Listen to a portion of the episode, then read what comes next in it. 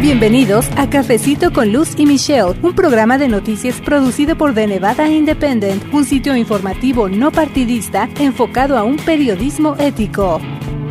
Un gusto saludarles amigos, ¿cómo están? Yo soy Luz Gray, bienvenidos a Cafecito con Luz y Michelle, el podcast en español de The Nevada Independent. Nos da mucho gusto que pues usted nos haga el favor de escuchar, de tomarse el tiempo de descargar estos episodios en iTunes, en Spotify o a través de nuestro sitio de noticias de Nevada Independent en español. Le mandamos un saludo si usted nos escucha fuera de Nevada o fuera de los Estados Unidos. Y en este episodio, que por cierto ya es el número 53, tuve la oportunidad de entrevistar a la señora señora Dolores Huerta. Ella estuvo de visita en la legislatura estatal la semana pasada, así que más o menos cuando usted esté escuchando este episodio para que tenga una idea mejor de la fecha en la que ella visitó la legislatura, fue digamos que la primera semana de abril de este 2019. Y esta visita en particular la realizó porque ella quiso expresar ante los legisladores por qué está a favor de una iniciativa de ley que busca aquí en Nevada que se le permita a personas con enfermedades terminales pues tener la opción de ayuda médica para morir. Yo platiqué con ella, le decía, bueno, este es un tema bastante sensible, desde luego muy controvertido, pero por eso también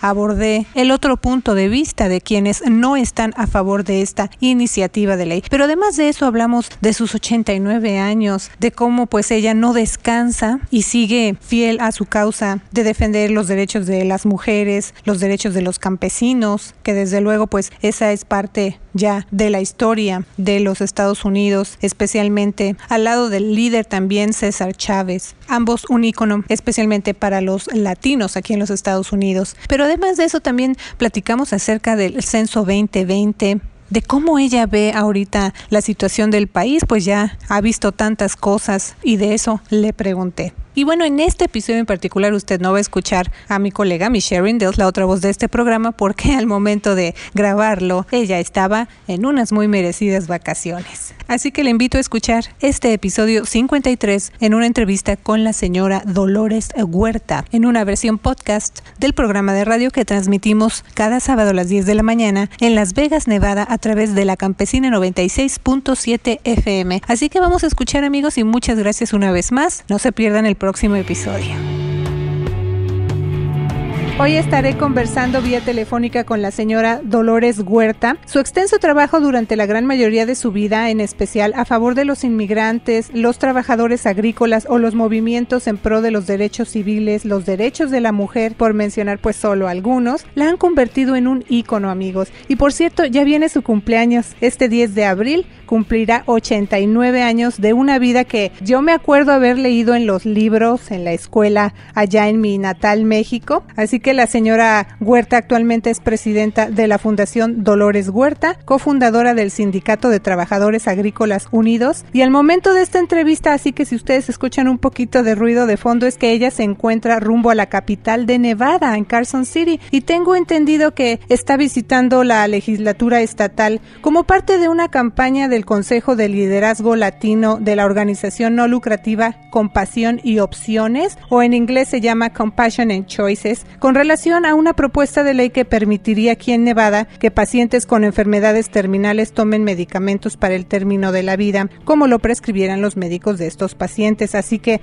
señora Dolores Huerta, es un gusto poder platicar con usted. Muy buenos días y muchas gracias por conversar con los lectores y radioescuchas de The Nevada Independent en español. Coméntenos, por favor, qué la lleva a visitar la legislatura de Nevada. Bueno, estamos tratando de pasar una ley para que las personas, aquellas personas que tienen enfermedad que en realidad ah, no la pueden curar y que están sufriendo, y si esas personas sienten que uh, ellos o, o, quieren terminar su propia vida, porque ya saben que no hay remedio para las enfermedades, enfermedades que tienen y algunos están sufriendo mucho, a que ellos mismos pueden el permiso de sus médicos y este, eh, para que tiene que ser una cosa uh, seria y que esas personas ya pueden terminar su vida en, un modo que pues, puede decir humano, uh, que no tienen que seguir sufriendo si saben que, como dije,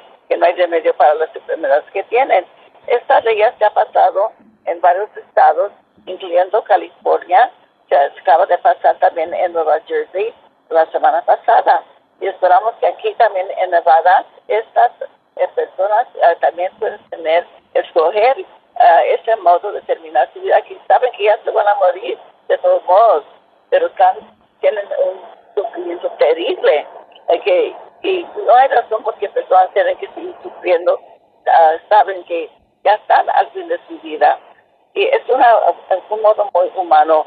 Y, y la cosa es que esta, cosa no es para todo el mundo, ¿no?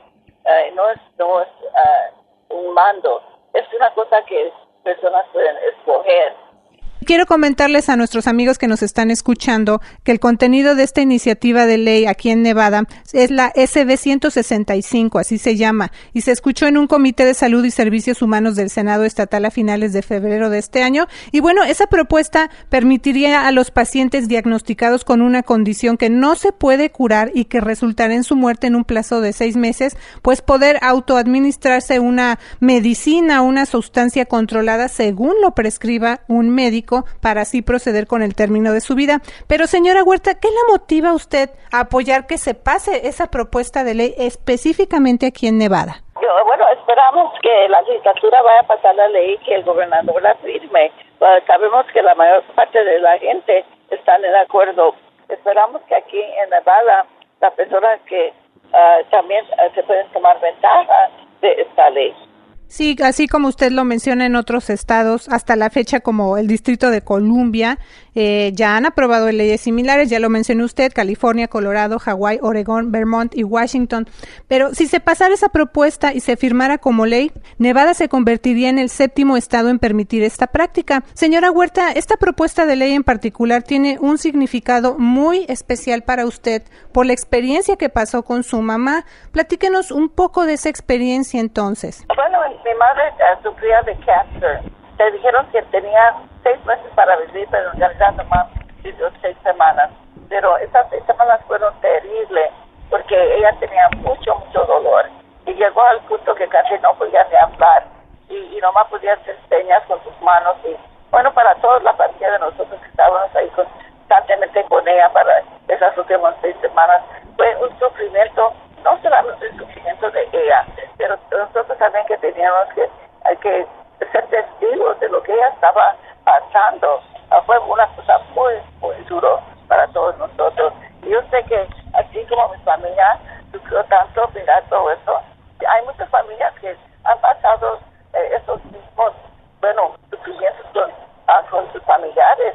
Y yo creo que no es necesario, si hay otro modo, si uno ya cuando sabe que va a terminar su vida, que puede hablarle a todos sus familiares, a, todos sus seres queridos y, y sí le vamos a, vamos a unirnos, vamos a celebrar nuestra vida y, y luego nos podemos pasar a la otra vida eh, siempre ah, con nuestras gentes eh, en vez de tener gastos de hospital que a veces no son necesarios.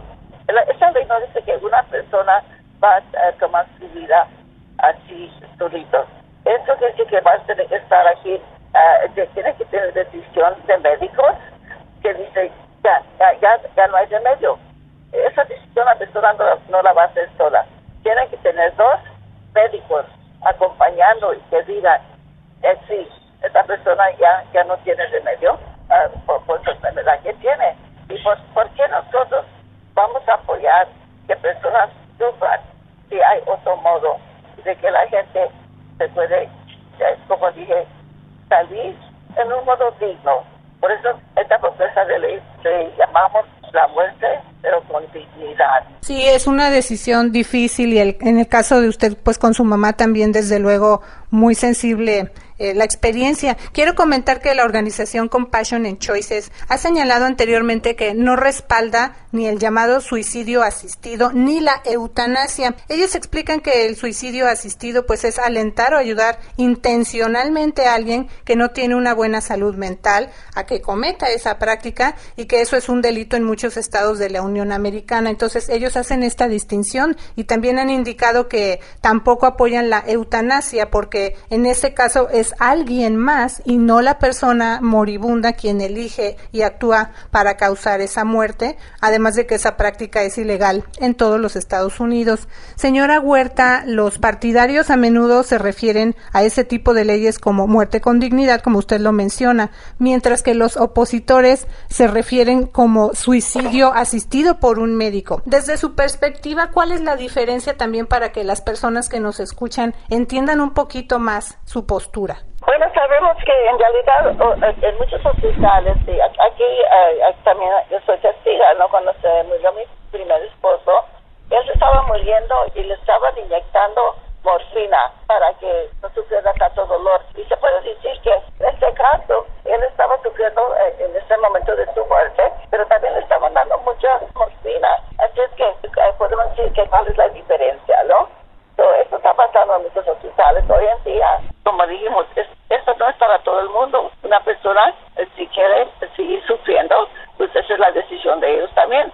Tampoco no queremos imponer lo que nosotros creemos, los valores de nosotros a esa persona. Cada quien va a escoger el, modo que, que quiere morir. También tenemos que acordar que esta ley solamente afecta a las personas que están muy enfermos, que ya saben que no, pueden curar. No es para todo el mundo, es nomás solamente para aquellas personas que saben que no hay remedio para su enfermedad. Ya es un enfermo terminal. Sí, que ya, que es una enfermedad terminal. Sí, lo que quería comentar también es desde luego pues la otra parte, porque hay que escuchar los dos ángulos de esta conversación y tiene que ver con los que se oponen a esta propuesta de ley porque ellos dicen que el acto de que alguien atente contra su vida se debe determinar como un suicidio sin importar las circunstancias. También dicen que esa iniciativa de ley no protege a pacientes que están pasando por un duelo emocional y que a lo mejor pues no tienen una mente clara después de haber recibido un diagnóstico terminal, un diagnóstico tan fuerte como ese. Y también se oponen porque dicen que los familiares se podrían aprovechar del paciente moribundo. Otra razón por la que no apoyan esta legislación es porque les parece que pone demasiado poder en manos de los médicos y crea incentivos para que las compañías de seguros alienten a los pacientes a tomar esa opción en lugar de tratamientos costosos y continuos. Sin duda, este es un tema muy controversial y también muy delicado. También tiene que ver con las creencias de la gente, ¿verdad? Mi pregunta para usted, señora Huerta, ¿usted cree que una iniciativa de ley como esta va a contar con el apoyo o cuente con el apoyo de la comunidad, en este caso especialmente la población hispana? Bueno, ya tenemos los datos, eh, ya tenemos los datos ah, que más, más ah, la mayoría de las personas católicas, la mayoría de las personas eh, hispanos apoyan esta ley, son porcentajes grandísimos no solamente podemos decir eh, más del 50%, son más del 60 y 70% las personas que apoyan esta ley. Como dije hace ratito, esta ley no es para todo el mundo. Aquellas personas que tienen su religión y, y quieren sufrir hasta el último momento, pues lo pueden hacer.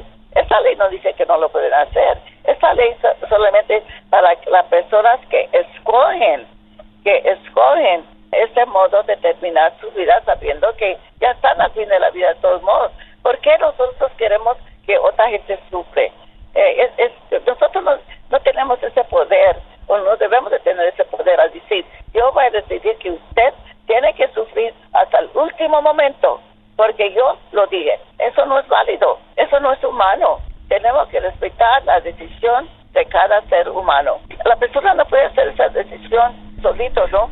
bueno, a lo mejor la persona no está eh, en, en un ah, momento sano cuando hace la decisión, pero los médicos iban a saber si siente el enfermo, si está sano o no en su mente. Y también quiero comentar, eh, al principio de esta entrevista dijimos que usted justo ahorita va en auto rumbo a la legislatura y bueno, va a hablar acerca de perspectiva de por qué apoya esta iniciativa de ley aquí en Nevada. ¿Ha tenido la oportunidad de conversar con el gobernador Steve Sisolak acerca de esta propuesta? Ah, pues eso lo vamos a hacer ahora. Sabemos que el gobernador también nos va a apoyar, pero ahorita no puedo decir sí o no, porque no he hablado, no he platicado con él todavía, pero ahora vamos a hacer esa plática con él.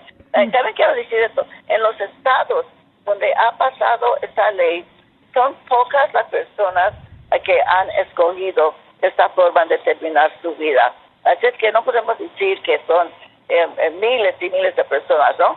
Ah, como ya sabemos que tiene que ser la decisión de la persona, también de la familia, porque la familia es la, pues, siempre son los que se encargan después de la que la persona muera.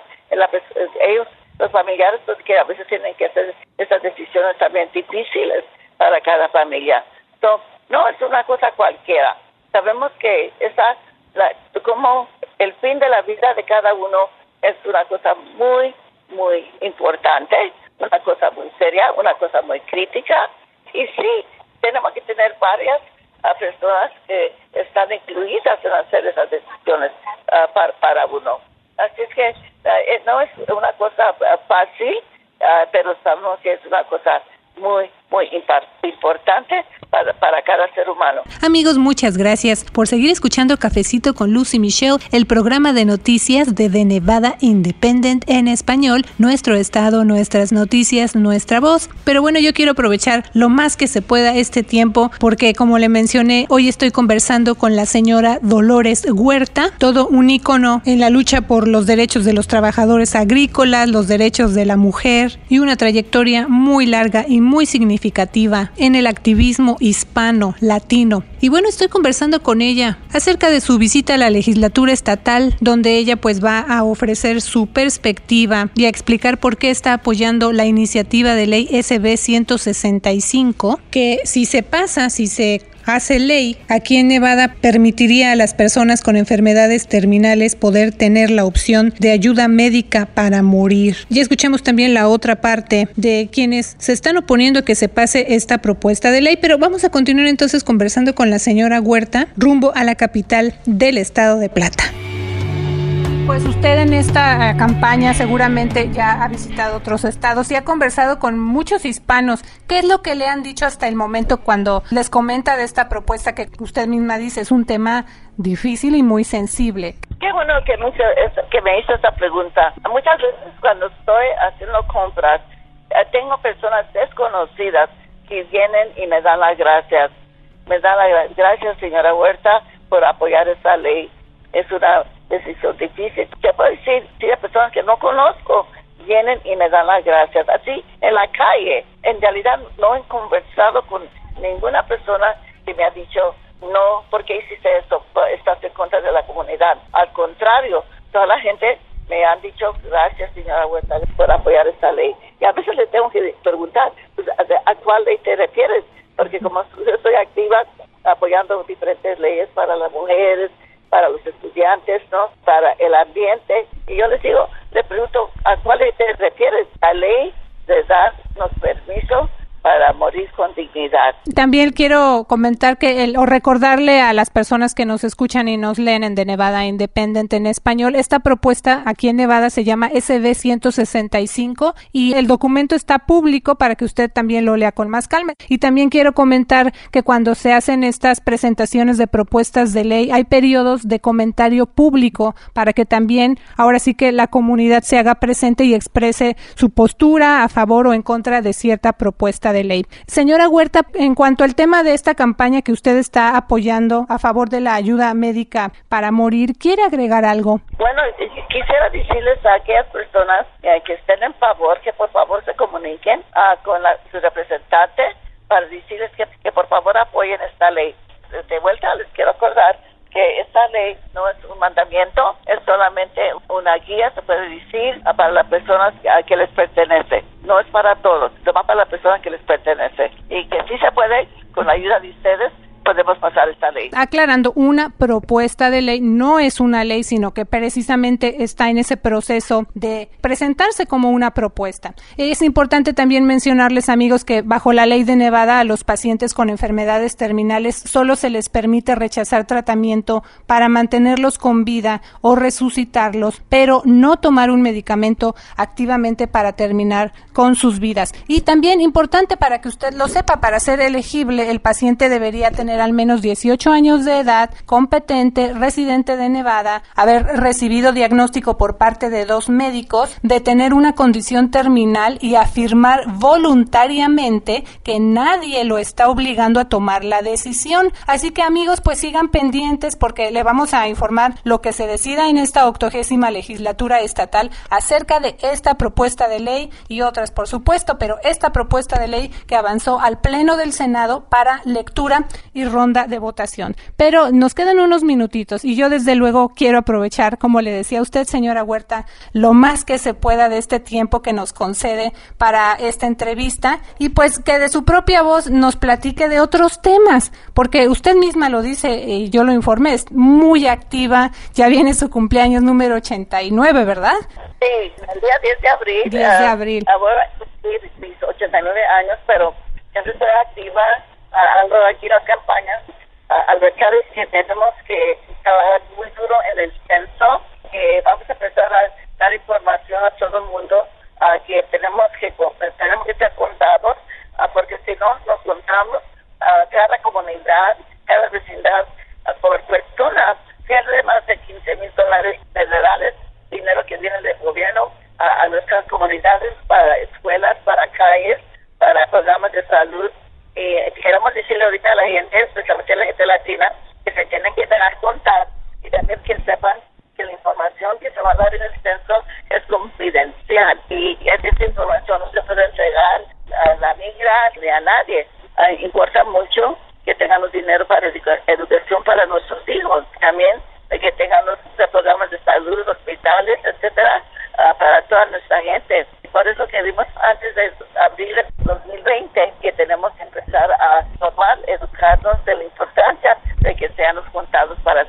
Sí, fíjese que precisamente, y les comento amigos también, esta semana que pasó, publicamos una nota acerca de que el gobernador Steve Sisolak precisamente firmó una orden ejecutiva para crear un comité integrado por nueve miembros para que ellos pues establezcan cómo se va a llevar a cabo el censo aquí en Nevada y también para asegurarse de que todas las comunidades estén ahora sí que pues bien contadas o bien representadas en este conteo del censo, incluyendo las comunidades que generalmente han sido menos representadas. Sí, y quiero pedirles también no solamente que, uh, que se involucre, pero que también a ustedes nos ayuden a organizar a los demás en la comunidad, a nuestros familiares, a nuestros vecinos, correr la voz. Eh, cuando hacemos el censo también hacen los distritos electorales para decidir cuáles distritos tenemos que, podemos decir, un distrito latino, donde nosotros podemos tener representantes eh, representantes latinos, personas que se, no solamente que, que, tengan nuestras facciones, pero que también tengan nuestros valores, personas que van a luchar para nosotros. Y si no nos contamos, eh, bueno, bueno, dicen, no, pues este distrito ah, no debemos de tener una persona latina, podemos tener una persona también uh, anglosajona. No quiero ser racista porque sabemos que también hay muchas personas que son de, de otros grupos étnicos que también nos representan pero es bonito tener muchas veces nuestra propia gente si tienen nuestros valores que nos representen. Y todo eso se decide según a, qué tantas personas somos de color en, en una área para representación. Y esa representación este, también se va a los distritos escolares, se va a los concilios de la ciudad, a la legislatura estatal y también el Congreso de Estados Unidos. Por eso es, tenemos que ser contados, no podemos ser invisibles para ser visibles tenemos que ser contados. Señora Huerta, usted ha visto y ha sido parte de muchos momentos históricos en los Estados Unidos desde prácticamente la gran mayoría de su vida. Me gustaría preguntarle también, haciendo así como una memoria una retrospectiva de todos los años de lucha que usted ha hecho, de ser activista, ¿cómo ve ahorita el país? ¿Cómo estaba antes? ¿Qué piensa de la situación actual? Bueno, estamos ah, en una situación ahorita difícil. Ah, sabemos que el racismo ahora también ah, ya es muy visible y que se puede mirar por las personas que son racistas ya se están declarando quiénes son y por una parte es bueno porque sabemos que el racismo siempre ha existido eh, y a veces no sabemos ni cómo contrarrestarlo pero ahorita que ya se han identificado los racistas y, y las personas que están uh, opuestas a, a, nosotros, especialmente las comunidades de color. Eh, eh, bueno, es bueno porque ahorita nosotros sabemos qué tenemos que hacer para, ah, para quitarlos de sus puestos políticos. Uh, entera hay personas que van a, apoyar por nosotros, que van, hay personas que nos van a ayudar una reforma de migración que ya es, es mucho es, es mucho tiempo que estamos esperando a que se pase esta ley, pero sabemos que no lo podemos pasar si no tenemos personas en el Congreso de Estados Unidos y en la presidencia ah, que, que nos pueden ayudar a ganar esas leyes que necesitamos. Así es que, por una parte, yo creo que todos tenemos que ser eh, activos, tenemos que involucrarnos en la vida política y también las personas que todavía no pueden votar, pues también pueden ayudar a repartir volantes, a tocar puertas, a hacer llamadas de teléfono. Y todos tenemos que participar, no podemos decir, no, que ese trabajo, uh, que otra persona lo haga, ¿no? Ahora tenemos que nosotros ponernos de pie también, porque tenemos que ser responsables, así como estamos hablando del centro, tenemos que ser responsables para asegurar que ese dinero venga a nuestra comunidad, que no se pierda, que nosotros por decidiosos o por flojos o por negativos, que no nos contamos en el censo. Yo creo que por una parte, miramos en la última elección, que nosotros los hispanos salimos a votar a mucho en más grande que, que antes, pero de todos modos tenemos que la mitad de nuestra gente que todavía no participa en elecciones. Así es que no, ya no nos podemos esperar. Ya, es un tiempo que todos tenemos que agarrar nuestra voz, ponernos de pie ah, para seguir adelante, para nuestra comunidad y para nuestras familias. ¿Qué le falta conseguir a Dolores Huerta? Es decir, ¿cuáles son algunos proyectos que quiere usted hacer realidad? Bueno, hablé del censo, pero también nosotros estamos trabajando muy duro para nuestros estudiantes porque sabemos de muchos distritos escolares jóvenes latinos y afroamericanos no les están dando la educación de calidad que merecen y estamos hemos puesto varias demandas legales en contra de distritos escolares y las hemos ganado por la discriminación en contra de nuestros jóvenes y esa es una prioridad para nuestra fundación queremos parar lo que se dice eh, la pipa de, de, de escuela a la prisión en muchas escuelas ya tienen ahí los policías en las escuelas cuando los jóvenes hacen algo que no deben de hacer y a veces los entregan a los policías y empiezan a tener un archivo criminal que no merecen en realidad. Sabemos que, en Estados Unidos tenemos más personas, más de dos millones de personas en las prisiones y eso está mal porque la mayor parte de esas personas son latinos y afroamericanos y eso es una discriminación que estamos sufriendo a nivel nacional y tenemos que parar eso también uh, abogando para que tengamos más mujeres en y, cuando digo mujeres que son feministas uh, personas feministas sean hombres y mujeres en los puestos políticos. Y tenemos también como dije antes tenemos que trabajar para nuestro ambiente para cuidar a, la madre tierra y, y esa protegerla para nuestras generaciones que vienen adelante. Y luego también para la gente trabajadora no respaldar leyes para que les paguen bien que les traten mejor jubilación, todo esto. Y a lo largo vamos a luchar para que todo el mundo tenga su salud gratis y también para educación de colegio gratis. Tenemos una agenda muy... Muy apretada, muy ocupada. Ya, muy progresista. Ajá. Pues señora Huerta, yo le agradezco mucho por tomarse este cafecito informativo con De Nevada Independent en español. Muchísimas gracias. Muchas gracias a usted por darnos tanto tiempo.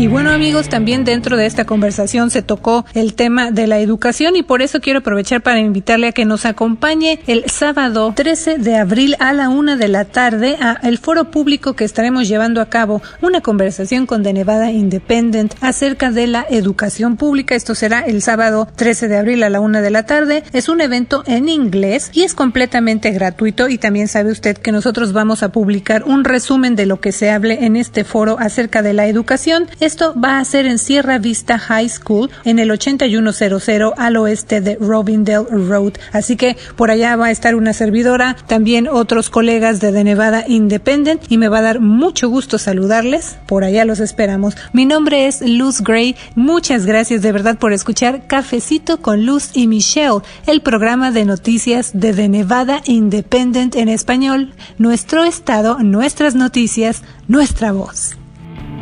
Gracias por habernos acompañado a una emisión más de Cafecito con Luz y Michelle, un programa de noticias producido por The Nevada Independent, un sitio informativo no partidista enfocado a un periodismo ético. The Nevada Independent en español, nuestro estado, nuestras noticias, nuestra, voz.